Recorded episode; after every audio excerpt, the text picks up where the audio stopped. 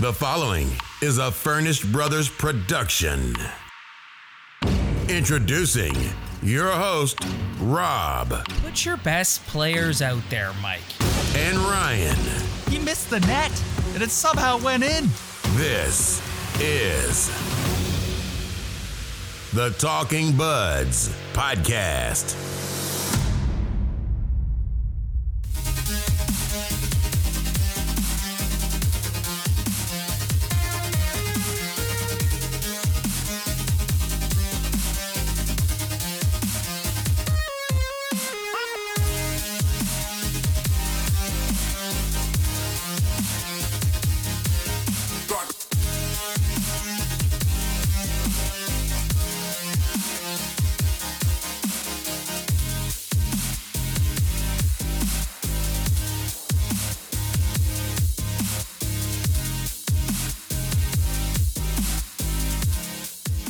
What's up, everybody?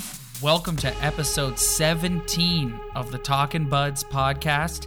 And Ryan, just yesterday, I'm coming home from work in the middle of the worst snowstorm that I can remember in this city ever. And I'm thinking to myself, what the hell are Ryan and I going to talk about when we do the show tomorrow night? We're in the middle of the bye week. There's nothing really going on. The All Star game was kind of blah. Like, aside from Matthews doing the little Marleau tribute, the All Star game is just not exciting. And then around dinner time last night, the world class beauty himself, Kyle Dubas, drops all our content in our lap for us. The Maple Leafs acquire Jake Muzzin from the Los Angeles Kings in exchange for their 2019 first round pick, Marlies prospect Carl Grundstrom, and the rights to Sean Durzi, a guy they drafted in the second round last year. Ryan, set the scene for me. Where what was your reaction when you found out about the Muzzin trade? Oh boy, what a time to do a Leaf podcast when they finally make the trade that we have been wanting for what, two years now? Pretty much since since they got good. Yeah, exactly. And it's you know what, man? I, I love the trade. And I, I love it. Like it's call it you can talk about the first round pick or giving up a couple prospects and how that affects their team in the future. But all year, all I've heard is they're in their window right now. So if they're in their window right now, let's do this. Let's do this, man. Like, let's go. Let's do what we need to do to get us over the hump. And I want to put this up forward, or I want to put this out there right now. Jake Muzzin is not a savior. Okay? Like, this city has a bad habit of appointing people as saviors or thinking a certain player will turn around the franchise's fortunes. This guy's not a savior. But this is a guy we've been waiting for for two years now. A guy who moves people down the lineup. How many times have you turned on 590 or 1050 or read an article on any website covering the Maple Leafs Or listen to Talking Buds. or listen to Talking Buds and saying that they need a defenseman to knock a couple other guys down the depth chart. Well, guess what? Last night at around 7:30, they finally did that. And in doing that, they didn't give up anyone on their current roster. And let's think back to the window of opportunity. And the window of opportunity means you have the team right now. So, not giving up a guy on their current roster and getting that guy who notches everyone down at the depth chart, I think that's a pretty good deal. I I'm right there with you, man. I love I love the trade. I love it. I was just on cloud nine when I got the news last night. To your point, they didn't touch any other assets that like everyone like deems valuable. Kasperi Kapanen, Andreas Johnsson, Timothy Liljegren, um, Rasmus Grand- Sandin. Rasmus Sandin, yes, that's right. Didn't move any of those guys, and they bring in a guy who immediately goes into their top four, slots into their number one pairing alongside Morgan Rielly. It's not like I I see some of the haters calling it a rental. It's not a rental. They've got him for the rest of this year and next year on an unbelievable cap hit of four million dollars. Agreed. I just I look at this trade and I just don't I don't see how anybody can be upset about this or find anything negative with it. Yes, you never want to give up first round picks, but the last few years, Kyle Dubas has done a pretty good job of stacking uh, the system with prospects. You, uh, we talk all the time about how you've got to move an asset to get an asset, and I just love we Ryan. We speculated on this show for weeks that they're going to have to move a Kapanen, they're going to have to move a Johnsson, they're going to have to move like name the the prospect that we love, and he didn't do any of that. I love it. He's a big six foot three, 215 pound defenseman who plays like a big, strong style, but is fast and moves the puck quickly out of his zone. All I've heard today is how great he is at clearing the puck out of his own zone and his zone exits. I just so that that'll keep the old school fans happy. I just yeah, I'm I'm right there with you. I don't see one negative about this yeah, trade. Six foot three, 215 pounds, which if you're talking about the old school, they're going to like that.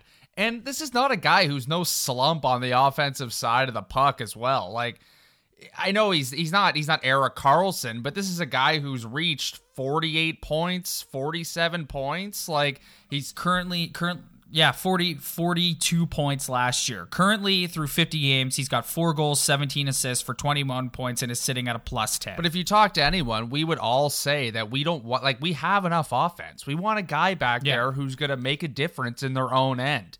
And I'm not saying, I'm not sitting here being like Jake Muzzin is just going to walk in and just make the world's difference. That's not going to happen. But it's the step in the right direction. Like, you, you can't just say that you they need to make a deal for a D-man and then they finally do it and try to poke holes in, in everything that happened or everything about the trade. I get it. Conventional wisdom, trading a first round pick, usually that means eh, you're kind of you're kind of losing your future a little bit. But if you're going to be one of those guys who's just all about the window, how many times we've heard about the window and how this team has the opportunity to do something within the next couple years. And if you firmly believe that, then you cannot say anything negative about this trade because this trade is just a step in the right direction, adding a guy like this, moving guys down the lineup. So personally, I I, I get it. First round pick, a couple guys. Grundstrom's kind of he plays a heavy game too, even though he's kind of projected to be a third line type of guy. And I don't know much about Sean Durzi. I'm going to be honest with you, but this is the type of deal that they needed to make. It what made me an even bigger fan of this deal is the fact that it didn't happen at the deadline. He's being proactive and getting a guy earlier than that so he could be acclimated to Babcock, who he's going to play with, what side he's going to play on, and all that you got to believe Babs is stoked on this. Muzzin's a guy who he played with him at the World Cup of Hockey in 2016, and just like so many good tidbits you're finding out. Because I'm I don't proclaim, and I don't think you do either, to be the expert on Jake Muzzin. So you've kind of spent the last sort of 22 hours finding out as much as you can about him. Kills penalties regularly, averages about 20 plus minutes a night. He's going to push Ron Hainsey down the lineup, which I think is a good thing for Ron Hainsey. So Hainsey's not out there for the full two minutes anymore, killing penalties. I listened to the conference call last night with Dubas and Muzzin. Kyle Dubas had so many positive things to say about not only his play on the ice, but his character, saying he can play in all situations at the top of the defense and move the puck against high quality competition. And I thought he would be a great fit in our locker room. Conversely, today, Rob Blake, general manager of the LA Kings said, I think he's an elite defenseman. He's going to bring a physical aspect, but he has poise and patience to make plays. And Kyle Dubas would have kind of a beat on him because where did Kyle Dubas create his reputation? With the Sault Ste. Marie Greyhounds in the OHL. And where did Jake Muzzin come from? The Sault Ste. Marie Grey- Greyhounds. Greyhounds in the OHL. So I, I feel like that has a has something to do with it. But I, it's just and Rob Blake come out saying that too. And there's a lot of other people who would know better than me and you because we're not staying up eh, eh, on Eastern time and watching a team that plays seven o'clock Pacific time. It, it just doesn't work like that. You you you You see that with the MVP conversations, the Vezina conversations. Usually, the guy guys who play on the West Coast they don't get as much attention. But everything you read about this guy, everything you have seen from him, I mean, the World Cup of Hockey. Your your opinion, if it's dumb or not, if it means anything or not. This guy was picked to be on that team, and you look at the guys who are picked to be on that team. It's a pretty good damn roster. And and I feel like the biggest challenge for Babcock and Muzzin is Babcock's obsession with the left and right shot defenseman. And he's a left shot Right. defenseman. Right. That's that's the that's the only sort of um, negative I've heard about this is him being a left shot defenseman. So I'm going to put you in Mike Babcock's shoes right now, Ryan. If you're going into Detroit on Friday night and making the defense pairings, what are you doing? Well, well, everyone seems to think that it's going to be him and Rielly on the top, and like, why not give it a shot? I I, I heard today that Muzzin has played on the right side, flipping around with Alec Martinez in L.A. So I I know this is a Babcock thing. Like Babcock kind of brought this left shot, right shot, you must play on your strong side kind of strategy to the Leafs and bring it to such the forefront of media conversation about the lineup and the depth chart. But this guy's a big boy. He he's played in the NHL for a couple of years. He's won a Stanley Cup. He's experienced. Two Stanley Cups. I think he was only on that one team though. Are, are you sure? I'm pretty sure he has two rings. I think he was a bigger part of that second team. I, I know he was called up the year that they won their first cup, I feel like, or he was moved to them that first year, but I knew he was a big part of that second Stanley Cup team. Yes, yes, he was a healthy scratch during the first one. So it's just, I I think we always talk about Babcock being like, why don't you try things? Why don't you load up a line at the end of the game? All that stuff. So let's try this guy on the right side. Let's not be married to an idea. Let's not be married to an ideal scenario. Let's give this guy a chance. And this is what we wanted. We wanted Hainsey moved down to the third pairing. So let's see what it looks like first game back from this break. I think that's what you'll end up seeing. I think you'll see Muzzin slide in there with Rielly, and then you'll keep Gardiner and Zaitsev together as the second pair, and then Hainsey goes down with Dermott on the third pair, which I think would be a good thing for Dermott. Hainsey seemed to really like being the mentor to Morgan Rielly, so putting him with Dermott makes sense. I guess that puts Ozhiganov in the press box, or or potentially it's to tough for that guy. But you know what? This is this is the this is the big. I I see him in the press box because now you got Justin Holl, Marty Marincin, and o- Igor all in the press box, which means one guy's gonna have to go nah nah. I would think. Yeah, uh, yeah, you're you're probably right on that one. Yeah, you're probably right on that one. So yeah, like, I mean, who, do- I who do you think? I, who do you think is like the guy on the back end that's going to reap the benefits of a guy like Jake Muzzin coming in? Because that's what I'm thinking about today. well, first of all, Ron Hainsey. He's been playing completely out like of the role he should be in. He should be on the third third pair. He should be playing significantly less minutes. He shouldn't be out there for all two minutes of the penalty kill. So that's putting him in a, in a position to play better and succeed, where he's like maybe sharing the PK with Muzzin, right? So uh, he's number one. Number two is Morgan Rielly, who's having a Norris type season right now, who's getting an, finally an elite defense partner. Like, do you, has he ever played with a partner this elite? I don't think so. No, in- in throwing the word elite around, elite around, we have to be careful a little bit.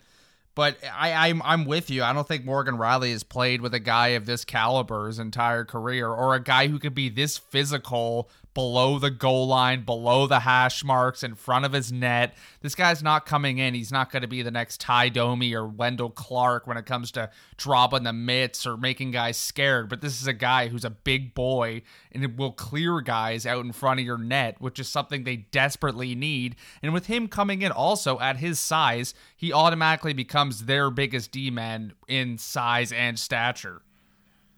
That's why I think it's such a great pickup because it kind of satisfies everybody. Like, as you would expect with a trade like this, there's the analytics community's been going crazy and there's charts and numbers and stuff flying around the internet today. And like, so Muzzin is like he satisfies the analytic numbers community, but he also satisfies the old school. He's not afraid to bump a guy. If a guy's in the crease trying to take a run at Freddie Andersen, Muzzin's not afraid to move him out of the way. So, and he's a big guy, like we said earlier, six foot three, right? So, it, that's why I think this is such a great pickup. It, it satisfies what everyone was looking yeah, for. Yeah, and in terms of his contract, like yeah, he he has this year and next year, but that's not a rental. And we all have the belief that Jake Gardiner's probably going to be gone after this season is over, given the amount of money he'll want going into his unrestricted free agency. So here's a guy who buys you another year of a guy who can you put in your top 6. You hope Dermott improves, maybe someone who's a little bit lower on the depth chart on the Marlies or in the press box steps up but it's just it just buys you another year for this hockey team on the back end and a guy who we've all just I just can't get over some fans kind of just poking some holes in this trade because I would say almost 99% of the fan base has been like, let's go get a defenseman to knock down Gardiner, to knock down Ron Hainsey. And it finally happens. And, and people are poking holes in it because it's not Alex Pietrangelo or Colton Parayko or Dougie Hamilton or Brett Pesce. And it's Kyle Dubas made the decision on this trade that he didn't want to give up a Kasperi Kapanen, Andreas Johnsson, something we talked about in the past, being like, if you want to go get a special player like that or someone who's going to be like a game changer on your back end, you're going to have to give up those kind of assets to get a guy like that. So to get rid of their first round pick that's going to be in the high 20s and a couple guys who are probably top of their ceiling third line hockey players, I, I got to give it up to Dubas on this one. I got to give it up to him too, man. We I've been saying for weeks that um, as we approach the trade deadline, we're gonna get to see where his head is at. Like, are they just like we're gonna ride it out for the rest of this year and kind of tinker with things in the offseason or are we going to try and make a deal this year so we can go on a longer playoff run and we have we have the answer to that question they believe that by improving their blue line it can take them deeper into the postseason and that makes me happy i i not to get spoiled because we've sat through a lot of years of the Leafs not making the playoffs. So anytime they make the playoffs, you should be happy about that. But I just it, it makes me happy that they know that they had a need that they needed to address and they went out and they did it and th- they want to go on a run this year. They don't want this year to be a waste and that's I I tip my hat to Dubas. Like I said, I bet you Babs is just thrilled with this contract. Like just I, I would Babcock is probably over the moon on this contract. I bet you when Dubas called him and was like, "What do you think of Jake Muzzin?" He was like, "Oh, he's a good player every single day." Like I can't Good wait till Muzzin. I hope Muzzin has a family and is in the weight room every day. Well, Eddie's a local boy too. He grew up in Woodstock, and he's a guy who grew up as a Leaf fan. And we know from the past that doesn't always work out. Being the hometown guy who loved the team, but it's just it, obviously it's like cute for the media to cover that, being like this guy was a Leaf fan growing up. How amazing is that? but I'm, just happy that this is a guy who actually wants to come here and be a part of this because not all players have the type of makeup and personality to walk into this market and own it and play well and be able to handle the scrutiny. So I just want to touch on this one more time uh, before we kind of move on into other things. Muzzin said last night he was asked about playing on the right side, and he said he's played a bit on the right, but mostly on the left. And then said that the quality of the defense core that the Leafs have, he he's sure they'll be able to figure something out. So. I wouldn't be surprised if he starts on his offside. Like you said, this is more of a Babcock thing than anything else. I take it you don't think it's that big of a deal. Well, it, it, you know what? It, in my mind, the first thing that pops up is it's not a big deal. These guys are big boys. They've been playing hockey for a long time. They, they've seen every situation on the ice. They've had forecheckers barreling down on them on their offside. Because not all the time you're going back in your own zone on your strong side. So the first thing that comes to my mind is no, it's not a big deal. But it, you have to kind of take into account if a guy's not super acclimated to playing on his offside, then it could take some time for him to get acclimated to that, and he could also not be successful. But to me, that's you hope. I don't think it's that big of a deal, but you hope that he can get acclimated and do it. But even if it's not him Rielly top pair, then it, again, you could just move this guy down a, a D pairing and pa- package him up with someone else and maybe try him somewhere else. It, all this trade does is just add to your top six de- top six depth on your NHL roster. So if it doesn't work out on his offside, then so be it for me, I think it's going to work out. I think he's going to be okay because he's a big boy and he can play hockey and he's been in the league a long time. But let's not let him not playing on a strong side affect the way we draw up the lineup before a hockey game. And to your point about moving around and adding to your top six and that sort of thing, do we think the Leafs are done? Well, because this move signifies that they want to go on a run in the postseason, as I said earlier. So that leads me to believe they might not be done. Well, I, I, was thinking about that today too, because this is such an early deal before the deadline. But if they're to go out and make another move of, of of consequence, like yeah, they could add a plug who makes a million bucks a year, but they're to be up against the cap now, adding a four million dollar contract and also having to pay out bonuses to Mitch Marner, breaking records all over the place. And so I, it's going to be tough to add a guy who's making five million bucks a year. So if they are going to do something like that, then they're probably going to have to move out someone who's making around the same amount of money as the guy coming in. So, in terms of big moves for the rest of the season, I, I don't really see them going out and doing anything of this consequence, but it, it is possible. But they're going to have to move a guy who's making kind of the same amount as the guy coming in.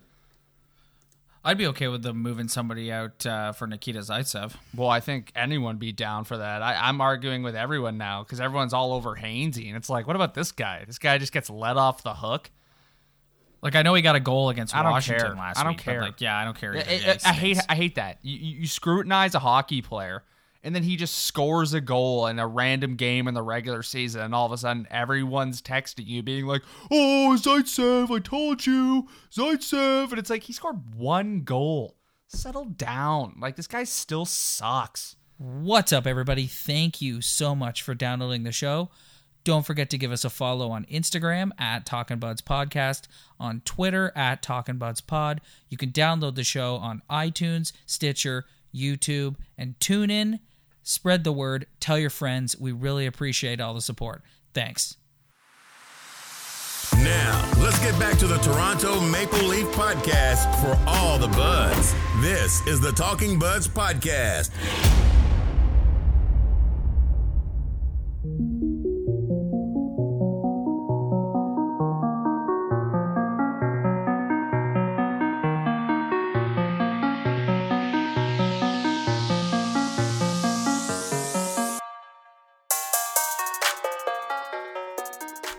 Ryan, before we preview the week ahead, do you have any um, All Star observations or highlights or anything you'd like to get off your chest? Well, I don't want to spoil my bum of the week, Oh, so okay. I'll I'll save that part. But it's an All Star game, and maybe other than Major League Baseball, whose All Star game decides home field advantage in the World Series, you can lump in the NBA and the NHL in terms of kind of useless All Star games. The NFL's on another level. That's the most useless one by a mile. But you know what? It, it if you want to grow your game and you're not a primary sport on south of the border in the North American atmosphere in North America, then you, you sometimes having an event like this, it's fun. You, you showcase your players, especially in a market like San Jose. It's not a buzzing hockey market, so I'm okay with them just going with the All Star game, doing the skills competition, but it's not on my list of priorities in terms of watching TV. I can say that. I watched a bit of the skills um, competition on Friday night, but I didn't. I didn't watch any of the um, All Star game on Saturday. Unfortunately, it's just not, just not like you know what. the Leafs aren't playing. It's a night to kind of go out and do other things, and so I took full advantage of that. And if you don't like that, too bad because I'm never watching the All Star game. I'm sorry, but we will get into the skills competition later. I got a few things to to hit on that. All right, well, we might as well make our way towards that because you're teeing it up so well. But before we get there, let's talk about the week ahead. The Leafs head to Little Caesars Arena on Friday night to face the Detroit Red Wings. I think you know what I think. Like yesterday or the weekend, everyone's kind of like, "Oh, they're coming back and playing the crappy Wings," but now this game is much must watch because Jake Muzzin will be in the lineup. And these are big hockey games right now, man. Like, look at the standings. You can't Oh, afford buddy. to go on a three-game loser right now. Better Nope. start stringing some get stringing together two points, or else They're You could be in trouble. One point, they're one point ahead of the Montreal Canadiens. Which, by the way, I hope the playoffs start today because that is my dream first round scenario for this hockey team. Yeah, isn't that isn't that oh isn't that uh, well also too for the for the theater of it right just the spectacle they play the Habs twice coming up three Yeah, more three times, I was actually about to say, they've they only played them once Yeah, they haven't played They've them only since played the them start once. of the season. yeah they play the Habs they play the Habs on February 9th and then they play them again on February 23rd and then they play them in the last game of the season on April 6th Yeah, so those are big hockey games, man. Like they, they- you look back at the standings, they're like, boy, man, like you can't be stuck in a trap game against Detroit after a bye week. You gotta start winning some hockey games here. Yeah, so so you, yeah, you're right. You got to go in. You got to go in there and pick up two points on Friday night because Saturday night they are back at Scotiabank Arena taking on the Pittsburgh Penguins, which we all know is no walkover. So if you're Babs, are you starting like are you starting Sparks on Friday and then Freddie on Saturday or is your mentality, well, let's put Freddie in there Friday, get the guaranteed 2 points and then we'll take our chances with Sparks against the Penguins on Saturday. Well, when's their next game after the Pens? Monday night against good one Randy Goodwin and the Anaheim Ducks. Good one, Randy. Good one. Good one, Randy. Hey Phil, Good did one. uh Bozy drive you to the rink today? Burn. That'll never. That'll never. I'll never forget watching that and just thinking, "Oh my god." Yikes. There's Randy Anyways. toasting his bagel. Doesn't know how to use the toaster. No. And now he doesn't know how to coach a hockey team either because the Anaheim Ducks stink. Although some would Well- argue that he never knew how to coach a hockey team. Well, I, I would. You know what? Like a lot of people would be like, "Well, Frederik Andersen's had a ton of rest. Why not play him back to back?" And it's like that's not how NHL coaches think in 2019. So all of us would love to see Garrett Sparks in on Friday, but e- there's no guessing what Babcock's going to do. I could see him just doing the conventional Andersen on Friday, Sparks on Saturday type of deal. Yeah, I'm thinking. I'm thinking he puts Freddie in there on Friday and just says, "Let's go in there and get these guaranteed two points." And then, although the Wings have played the Leafs tough this Oh, year, yeah. like it's not like it's not like like the it's guaranteed. It's not like when they play the Devils and they just seem to know how to smoke the Devils. And then he'll throw Sparks in at home. Yeah, and I, I think the Le- night. like the Penguins are no walkthrough, and it's always a tough game. But I think the Leafs have always kind of played the Pens pretty well. So you kind of just maybe get the two points on Friday, hopefully, and then you just close your eyes and hope for the best with Garrett Sparks in the net. And then, as I just said, Monday night, good one, Randy, good one, the Anaheim Ducks, and then Wednesday night, the Ottawa Senators. All right, let's get some new like divisional matchups. Like how many Oh, yeah, times got have we east- played they got it- the the Blue Jackets or the, or the Bruins? They're done playing Yep. the Bruins. Yeah, they are done playing the Bruins, it's- which I'm I'm I'm officially okay. Same, I'm okay with that too. But it's just this. I know some people bring up the NHL schedule, how it's weird, but it, it is. You would like to see some new, fresh kind of matchups coming up for them. Yeah, I agree. I for sure agree on that. All right. Well, you teed it up and you hyped it, so we might as well get into it now. Hit the music. Let's do some bums and beauties. It's time to find out who's a bum and who's a beauty. Take it away, buds.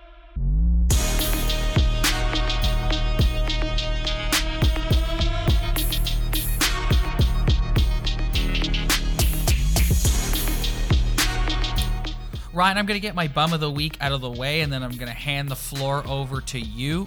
My bum of the week is anybody on social media chirping this Leafs trade and just being a troll about it. Like, if you have general concerns and whatever, I've got all day to sit and chat and debate on that. But if you're just being a troll and going on about how giving up a first round pick is ridiculous and dumb, and I saw one person saying how they go on another losing streak and that that um, pick could easily become Jack Hughes. That's the craziest thing I've ever heard in my life. So, anyone who's using this as an excuse to troll Leafs Nation and Leaf fans in general, you're my bum of the week. Yeah, I can't. I can't disagree with you there. It's it's you know you got to separate the trolls from the people who are actually kind of giving their real opinion, and, and like it's a great deal. So anyone who doesn't think so can can go go take a walk. Good way to keep that PG, Ryan. This is a family show. Yeah, I was struggling there. Well, my bum of the week is the backlash against the National Hockey League for inviting two women to their skills competition. And what the backlash is about is not paying them to participate in the skills competition. And whether we think it's right or wrong for them not to pay these women. That's a separate conversation for me. But it's these people who are going to stand on their women's hockey high horse for a day. Like, I respect women's hockey. Do I believe that women should get paid more and have more attention paid to their game and their women's hockey? Yes, I do. But they would never pay their own money to go see the Toronto Fury play. But people all over the country who said that, oh, the NHL didn't pay these women. Then if you want these women to get paid, then you pay to start going to their hockey games. Don't don't go after Gary Bettman in the league for putting these women on a platform, probably the biggest platform they've been on in their careers, and they performed amazing. They looked great. That was my favorite part about the whole weekend, personally. But these people complaining about them not getting paid. Okay, if you're going to complain about that, then I better see you at the next Toronto Fury hockey game supporting them because that's how these women get paid. You pay their salaries by paying to going to the games. That's how you generate all their revenue and all their salaries. So don't sit back and ridicule the NHL about it. You go pay your own money and put your money where your mouth is and support these women the way you think they should be supported. So you're you're kind of it's kind of the same as what I said in the sense that like you're coming at the trolls who instead of having the best interests of women's hockey in mind, they're just using it as an excuse to complain. Yeah. It, it, we, yeah. we, we all understand that 2018 was a big year for women. And I'm all about that. I'm the biggest women supporter on planet Earth. But if you're gonna complain about women making money and they don't make enough money and you have to pay them, then you you pay them. You go to the games. You support them. Don't don't put it on Gary Bettman or whoever made the decision to have them in the All-Star game to put them on the biggest stage they've been on so far. And I've become kind of mild celebrities for the past week for putting them on that stage and complaining about the fact that they didn't get paid. Like like you pay your own money then. You go to the games. Like it's ridiculous. Stop. I'm with I'm with you. I thought that was um was great. That was my favorite part. Yeah, that was my favorite it was part. Great. It was like that that I think it was Brianna Decker did the skating competition. She was amazing. And then the the other girl, I know her last name was Schofield. I, I can't for the life of me I can't remember her first name, but they were put on a stage that they've never been on before, and they were probably so stoked. They're probably so happy, being like, "This is this is the opportunity we're looking for." And do, do I think maybe they should have paid them? Yeah, okay, fine, you can make that argument. But for people to be like, "You should have paid them," you guys are bad for not paying them. Then you go to the games and support them. Don't just sit on your high horse. It's ridiculous. Yeah, I um I, I, I, I get what you're trying to say. It's just like, just don't like if don't just use it as an like you think it's fraudulent. It's like you you, you don't actually care about the it's slacktivism. Yeah, It's slacktivism. It's standing up Yeah. for a cause that you don't support. Yeah, you don't care about. Yeah, you don't care about like women's professional hockey. You just see something to complain about, so you jump on the bandwagon and complain. And and the people who are like, oh, the Leafs first round pick will turn to Jack Hughes, like that's that's way in troll territory.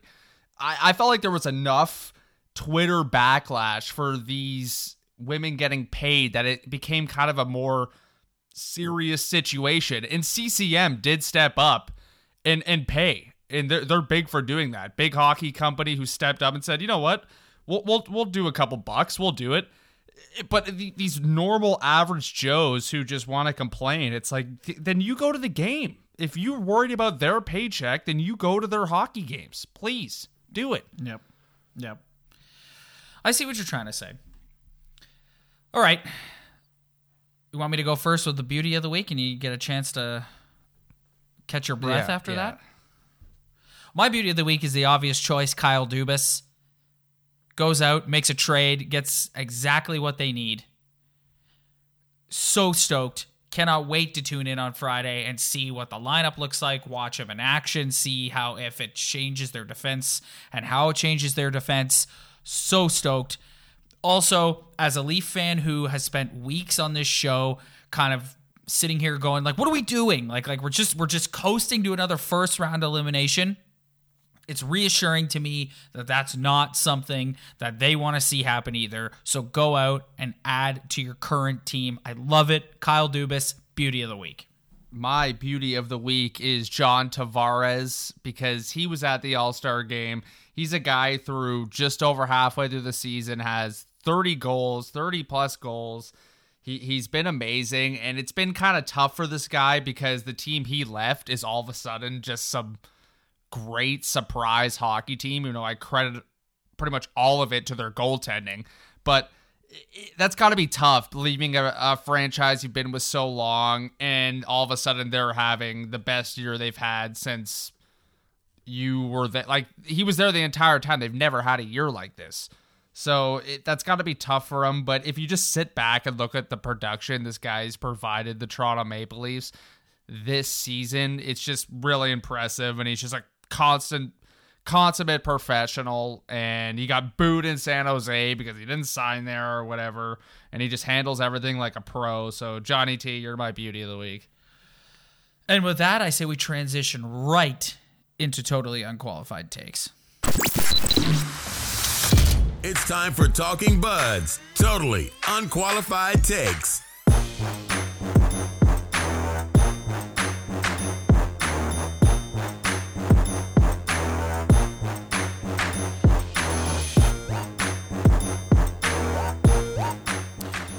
Ryan, my totally unqualified take is pretty simple. Feel free to jump on the bandwagon with me. I believe the Maple Leafs will make one more trade. I'm not saying the significance of it. I'm not saying they're going to go out and get a superstar or an elite player or anything like that. I am saying I don't think they're done, quote unquote, retooling.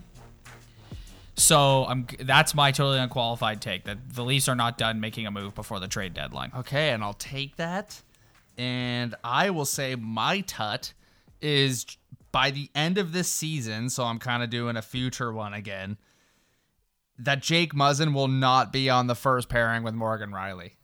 Oh, so there you go. So where do you see him landing with like I don't know. It's just one of those things where you could see it just kind of chugging along. For I hope this guy does well, but if I just had to make a wild prediction, a wildly, totally unqualified take, it would be somehow Jake Muzzin ends up with a different defense partner by the end of the regular season, going into the playoffs.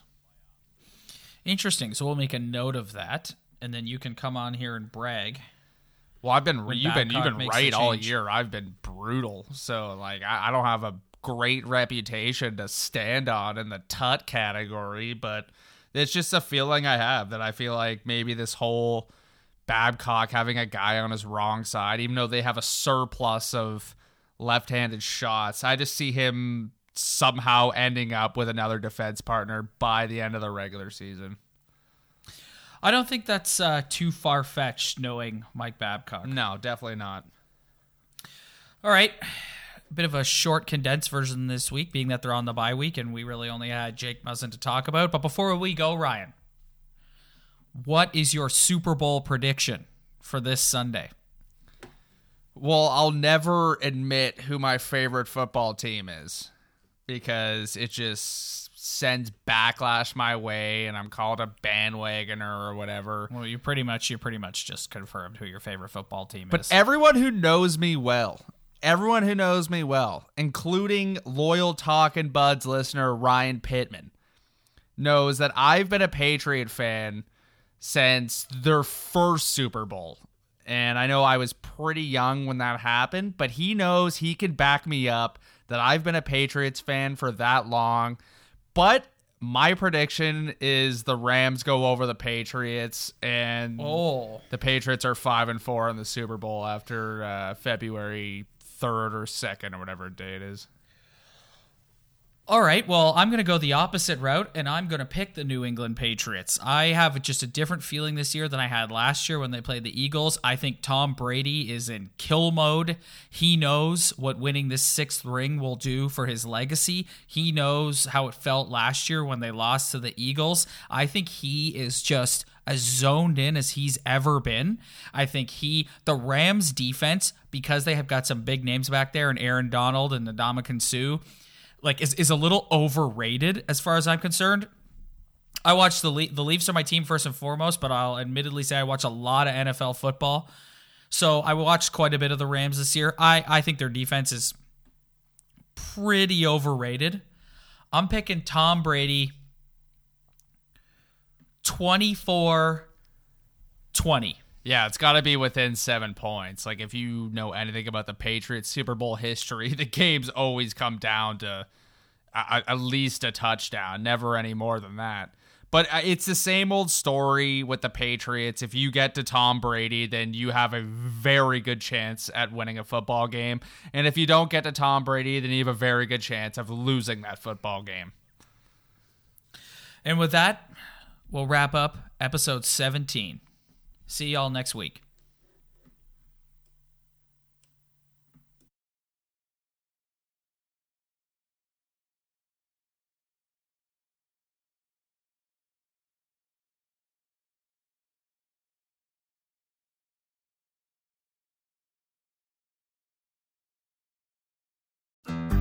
You looking to make the most out of this life and optimize your personal wellness? Then check out the Natural Man Podcast. Join me, host Mike C., as we explore all areas of human wellness physical, mental, and emotional. Learn strategies to optimize your own well being and be in the driver's seat of your own health. Remember, your doctor works for you. Learn biohacks, neurohacks, ways to improve sleep and ways to optimize your body and your mind. Check us out on Apple, Spotify, the Fountain app, and at naturalmanpodcast.com.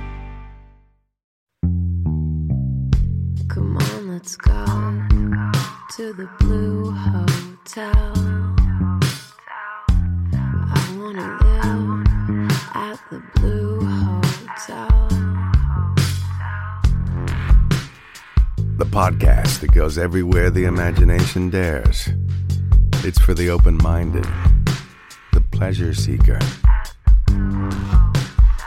It's Jeff Woods with the new podcast about relationships and sexuality, theme based with special guests, the Blue Hotel Hotline, and every episode climaxes with an adult bedtime story.